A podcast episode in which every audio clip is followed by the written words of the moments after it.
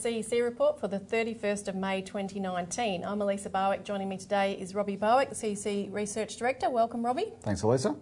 And on today's show, we have Fight to Dismantle the Debt Bubble Before It Devours You and Alexander Downer, I Spy with My Five Eyes.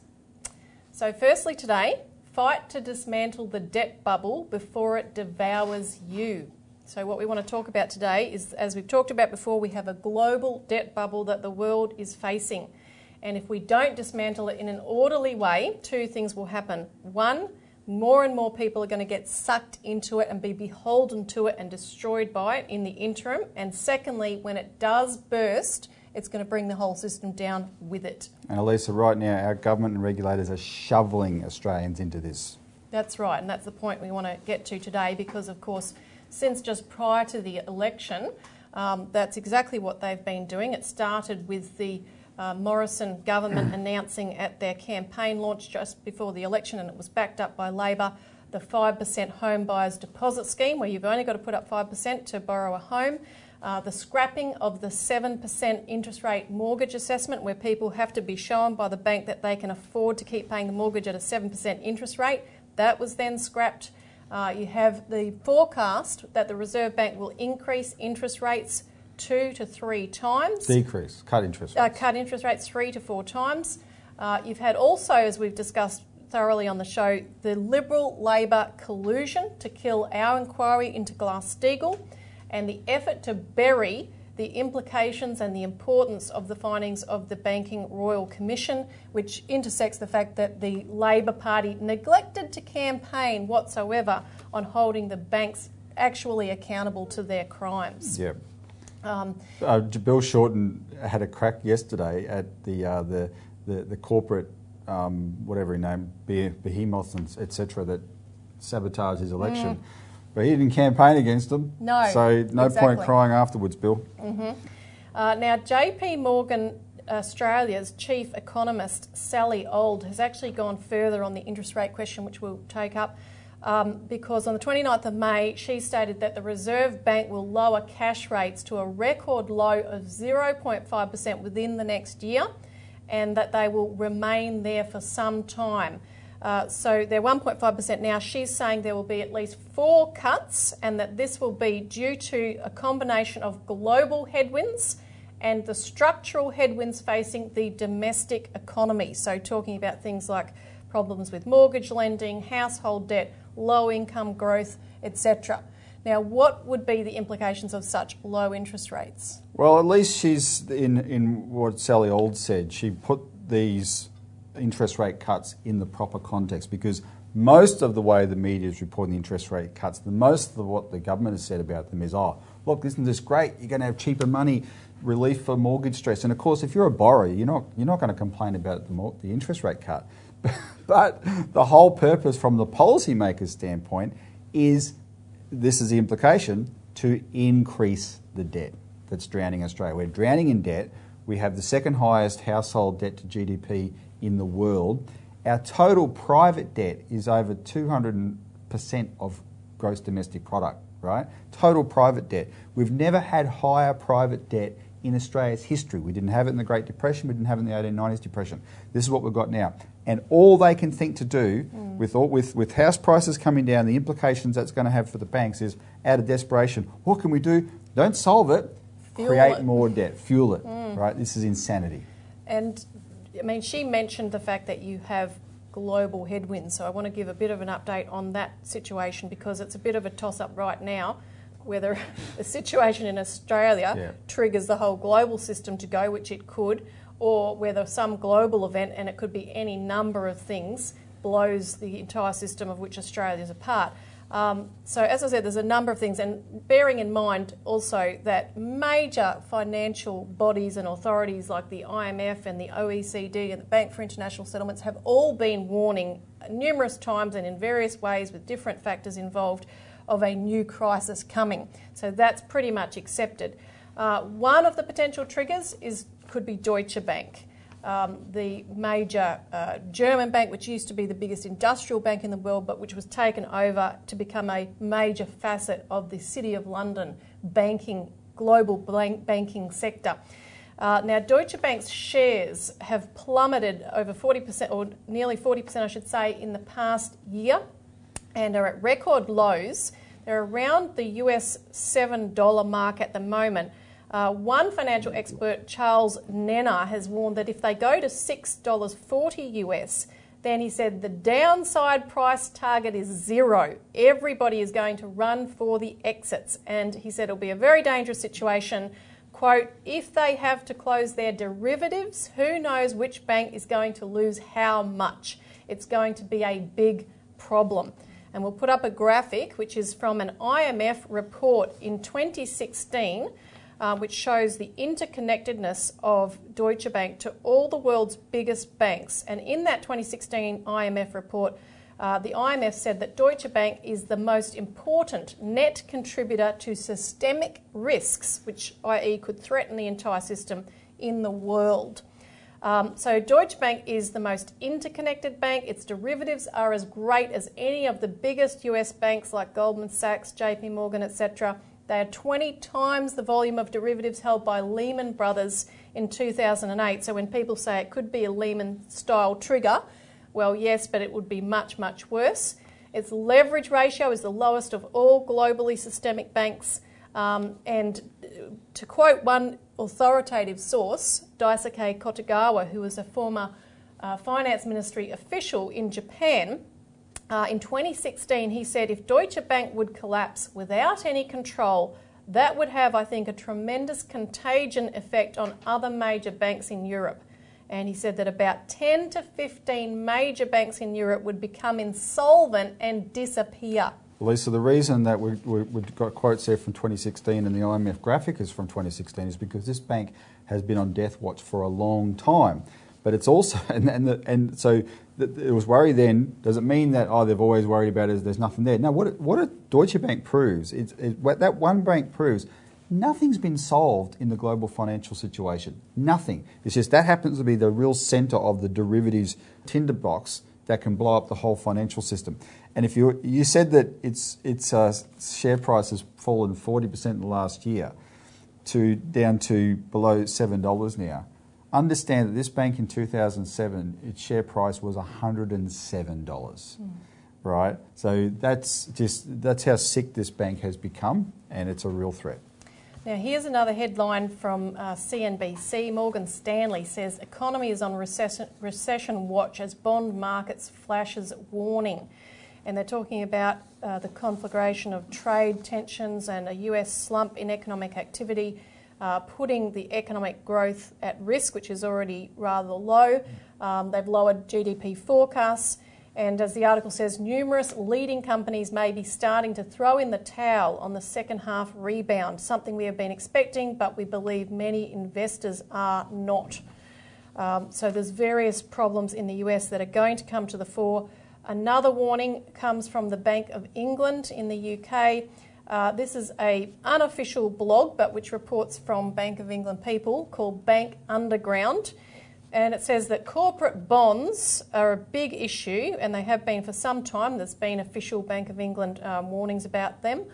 But the category rated triple B, which is the lowest investment grade, so it's above the junk level, has ballooned by four times the amount it was in 2008.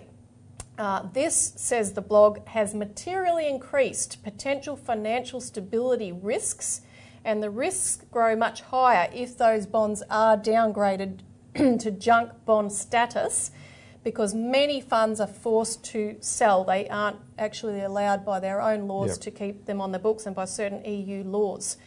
Now, the Bank of England uh, blog warned of a scenario potentially causing market dysfunction, disorderly price moves, and losses for investors in the high yield segment of the corporate bond market. And this corporate bond stuff, this is where all the debt that's flooded the world since the GFC in 2008 in the form of quantitative easing, this is where it's gone in this mm. corporate bond sector, right? There's been a massive boom in these bonds, but they never made the, the, the companies are called zombie companies. They were never um, viable anyway having all this cheap money kept them going for a while, but now we're seeing that they can't repay it. This extra debt they've taken on, they can't repay it. And as the, you're right, as the as the ratings get cut, then everyone's going to head for the hills and it's just going to be on for young and old. And on top of the, the corporate debt itself is another bubble of securitisation, of bundling up and selling and reselling, as was happening in the 2008 global financial crisis. Which they called the securitisation of mortgages collateralised debt obligations.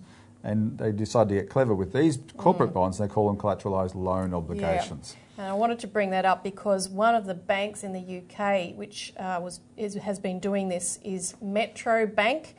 Um, there were runs on deposits, so depositors were queuing up outside the bank on the weekend of the 11th to 12th of May. And it, I mean, this was supposedly sparked by rumours on the messaging system WhatsApp, but it was put down to the fact that they'd had an accounting error which had left them short of the capital that they are meant to hold on their balance sheet and their shares, therefore, since that was exposed in January, were down by 60%. Well, the, the Monday after this, the runs on the bank were down another 9%, and it had been compared to Northern Rock, which was the first British bank to go in 2007 as part of the global financial crisis. Um, but one of the things that it's been doing, um, the Bank of England had created this term lending facility to try to encourage more funds to go into actual commercial lending. And this bank recently admitted that it was investing it into mortgage backed securities, so the securitisation process that led to the GFC. Why? Because we make money doing that as opposed to the other forms of lending. So that's what's got him in trouble. And if Glass Steagall was in place, Elisa, they wouldn't be allowed to do that. Mm. And therefore, they'd be boring and not in trouble. And speaking of Glass Steagall, we're going to take a quick break and be right back to discuss those solutions.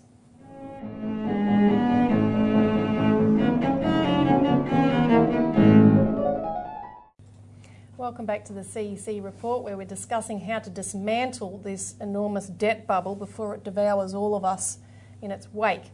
Uh, so, Glass-Steagall is one of the solutions we want to talk about. We've got a, a whole suite of various legislation that we've drawn up, uh, which is necessary preemptively ahead of the crisis to deal with this situation. But just talking about Glass-Steagall first.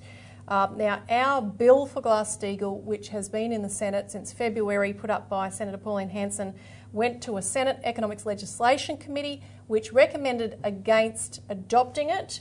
And the head of that committee, the key um, facilitator for the banks that staved off Glass-Steagall at this point, was Senator Jane Hume. Now, she's just been promoted after the election as the new Assistant Minister for Superannuation, Financial Services and Financial Technology. And I want to say that the Australian Financial Review reported that there was, quote, private gratitude among finance executives to have a former finance executive in the role after years of bank bashing. No kidding. They, they love her. We call her the Senator for Bankers.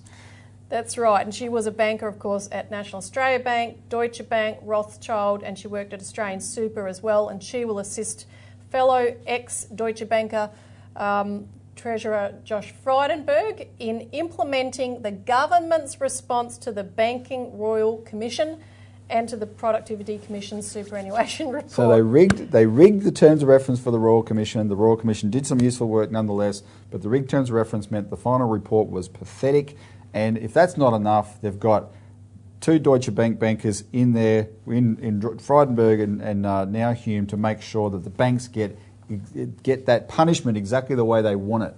Right, probably in a in a dungeon somewhere with leather whips and chains and things. You can imagine the way bankers think. But isn't it funny, Elisa, that the two senior people in charge of this in the government are both from the bank, the sickest bank in the world. Yeah, that we just spoke they should about. be they should be run out of town. I mean, what they worked at a bank, there's now a basket case. It's on death watch. It's going to bring down the whole global financial system, and they're in charge of our economy. God help us. Absolutely.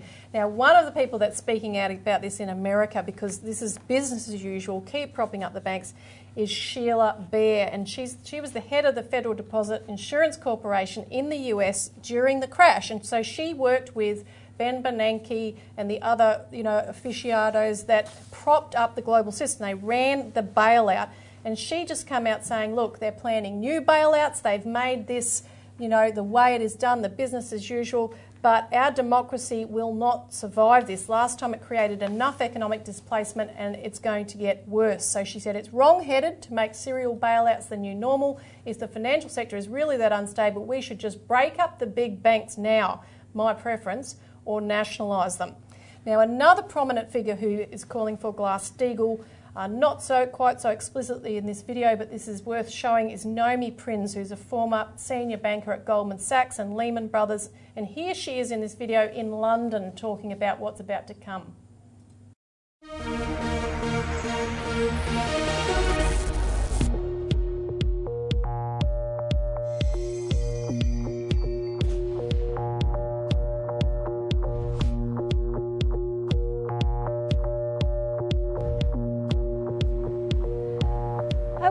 Some of the biggest banks in the world, including for Lehman Brothers, which, as we know, disappeared in the financial crisis of 2008. I understand that you're all worried about Brexit, but there's a larger financial crisis looming around the corner. Because you may have thought that the global banking system has been reformed, but it hasn't been. Don't tackle it, we're going to sink into an epic credit crisis. And it's one that's going to hurt the poorest people even harder than last time. And after the financial crisis, governments allowed central bankers to effectively print money, which they did, to the tune of $21 trillion worth of subsidies. Great. Socialism for the banks.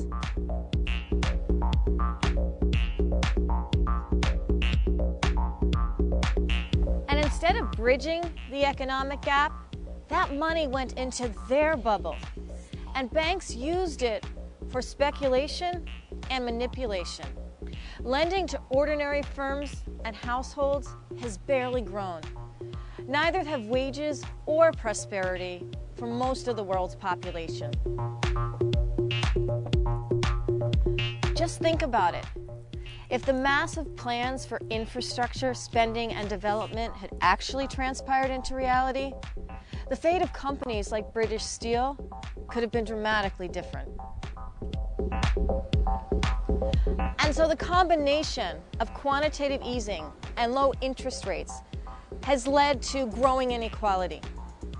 Public debt and private debt have increased massively to new records since the financial crisis.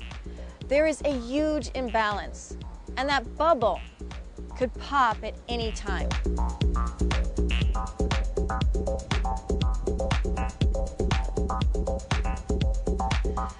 Of course, banks will use difficult situations like Brexit to argue for less regulation and more wiggle room, no matter what politicians settle on. But make no mistake, they need to be anchored with strong global reforms and more regulations, because otherwise, we are all in for some extremely deep water. Lisa, that's a very important clip because that was ahead of an interview she did on the BBC with the, the great Andrew Neil, who proved he was an ignoramus when it comes to the uh, economy, because he couldn't understand why it means there is going to be a crash. But the, the, the essential point Naomi is a huge champion of Glass-Steagall because she, like Sheila Bair says, knows if they had have done that after the crash, right? We wouldn't be dealing with this problem now. You would have got the speculation and the debt attached with it out of the system. Mm, that's right. And she raises, uh, Naomi raises British Steel as an example, which was taken over by a private equity firm for a pound and run down into the ground. Um, instead, all the jobs are now threatened. That's right. 5,000 jobs, 20,000 indirectly are threatened now, which is a very big issue. Instead, if we had responded in the way we've suggested by breaking up the banks and by putting new investment into the real economy, it would have been very much different. And you can read more about the story of British Steel and Deutsche Bank and other related issues if you call in for a copy of our alert service. We'll take a quick break, be right after this.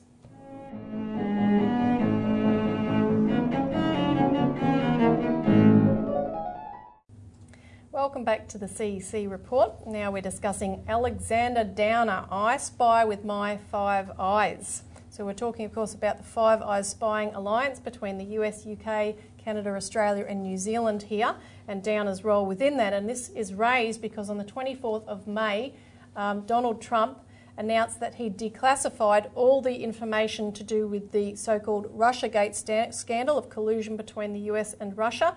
Uh, and he hopes that US Attorney, General William Blair, uh, Barr will look at everything, including the role of the UK and of Australia. And this is where Downer comes in. So, what is Downer's role in this? All right, well, so Downer is a guy who is the former foreign minister, longest standing foreign minister, but as the foreign minister, he was, the, he was the head of ASIS, which is our version of MI6. And then he went to become the, the High Commissioner in London. While he was there, he had this curious um, drinks meeting in 2016 with a Trump campaign advisor, this George Papadopoulos, and they both have different accounts of what happened. But it was Downer's report from that meeting that was used as the basis. It was given back to Australian intelligence, passed on to US intelligence, and that became the basis of the wiretaps, which, are called FISA warrants, along with the Steele dossier written by an ex-MI6 guy to start inspiring, spying into Trump. Downer claims that um, he wasn't acting as a spy. Papadopoulos says he was. But I want you to watch this interview Downer did with Andrew Bolt the other day. And he actually contradicts himself because, on the one hand, he says, Oh, we, in that role, I wouldn't do it. But then look how he describes himself immediately afterwards as effectively part of the Five Eyes spying network. Did the FBI or anyone working for the FBI or our own intelligence service, anyone uh, connected with an intelligence service, ask you to meet Papadopoulos? Of course not. Um, somebody who is a former foreign minister and the Australian High Commissioner or ambassador in London is hardly going to be somebody who is used by intelligence services to collect information. That would never happen. That isn't. That simply isn't how those kind of operations work. So um, the whole the whole thing is. Anybody who knows anything about government knows the whole thing is completely absurd. But uh, your memo to the Department of Foreign Affairs, of course, did help uh, take, have that whole FBI investigation into whether there was a collusion with, uh, between Trump and Russia. Looking back now, um, do you believe that there was such a collusion uh, to, with Russia to no. leak, say, Hillary Clinton's stolen emails? No, um, there was no suggestion from Papadopoulos, nor in the record of the um, of the meeting that we sent back to Canberra, there was no suggestion um, that there was collusion between Donald Trump or Donald Trump's campaign and the Russians. All we did was report what Papadopoulos said, um, and that was that he thought uh, the Russians may um, release information, might release information that could be damaging to Hillary Clinton's campaign at some stage before the election. Now, he didn't have to tell me that. I didn't go to the meeting thinking he was going to even mention Russia in, a, in a context like the election campaign. Um, I had no idea what he would say. He chose to say that to me, um, and he, he, apparently says he said it also to the Greek foreign minister a week or two later. I have no idea why he was blabbering this, but if you say that sort of thing to somebody, who is um, part of the um, Five Eyes intelligence community. I mean, I would regard myself as a warrior for the Western Alliance. Um, if it had drawn to my attention that the Russians uh, might be hacking into the campaigns of major candidates in Western elections and then using that information to try to influence the outcome of those elections, that would really worry me. I mean, Russia is not a friendly power when it comes to Western interests, and if they're hacking into our elections, um, that's something we should try to stop. I don't know why he told me this, but he did, and we reported it, um, and the rest is history. But there's no, there's no defence for him saying it's some sort of weird conspiracy. I mean, it's what he told me. Now, we've documented in the past that Downer is actually deeply embedded in MI6 and British intelligence networks and um, networks of private intelligence layers that former MI5 operatives are involved in. And you can read more about it in the latest Australian Alert Service and a previous article we've written. And it is all aimed at sabotaging US Russia cooperation, which would be very effective for the world. So that's all we've got time for. Thanks, Robbie. Thanks, Lisa. Thanks for tuning in.